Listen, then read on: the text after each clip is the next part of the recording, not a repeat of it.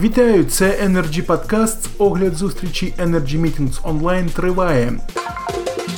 Обговорюючи тему інновацій на шляху до сталої енергетики, один із спікерів національний експерт проєкту ЄС Угода мерів Схід Оксана Кісіль заакцентувала свою увагу на тому, що найбільш вразливі до кліматичних змін сектори це сільське господарство і енергетика. Тому дуже важливо у плануванні, в тому числі і інноваційних розробок, інвестиції у велику енергетику та проєкти, проаналізувати кліматичні ризики, що очікує Україну в найближчі 10-20 років.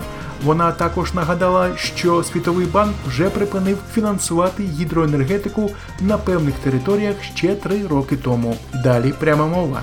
І в Україні вже гідроенергетика, якщо ви подивитеся, вона вже не фінансується міжнародними фінансовими організаціями. А це є е, вплив клімату. Коли ми говоримо, а, чи буде в Україні холодніше чи тепліше, це буде залежати від того, які енергетичні ресурси нам потрібно буде в певний момент і в певний час. Тому все ж таки я профільні міністерства, це міністерство енергетики і охорони навколишнього середовища. Я б все ж таки закликала до оцінки вразливості цього сектору до кліматичних змін.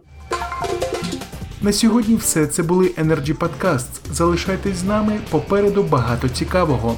Energy Club – пряма комунікація енергії.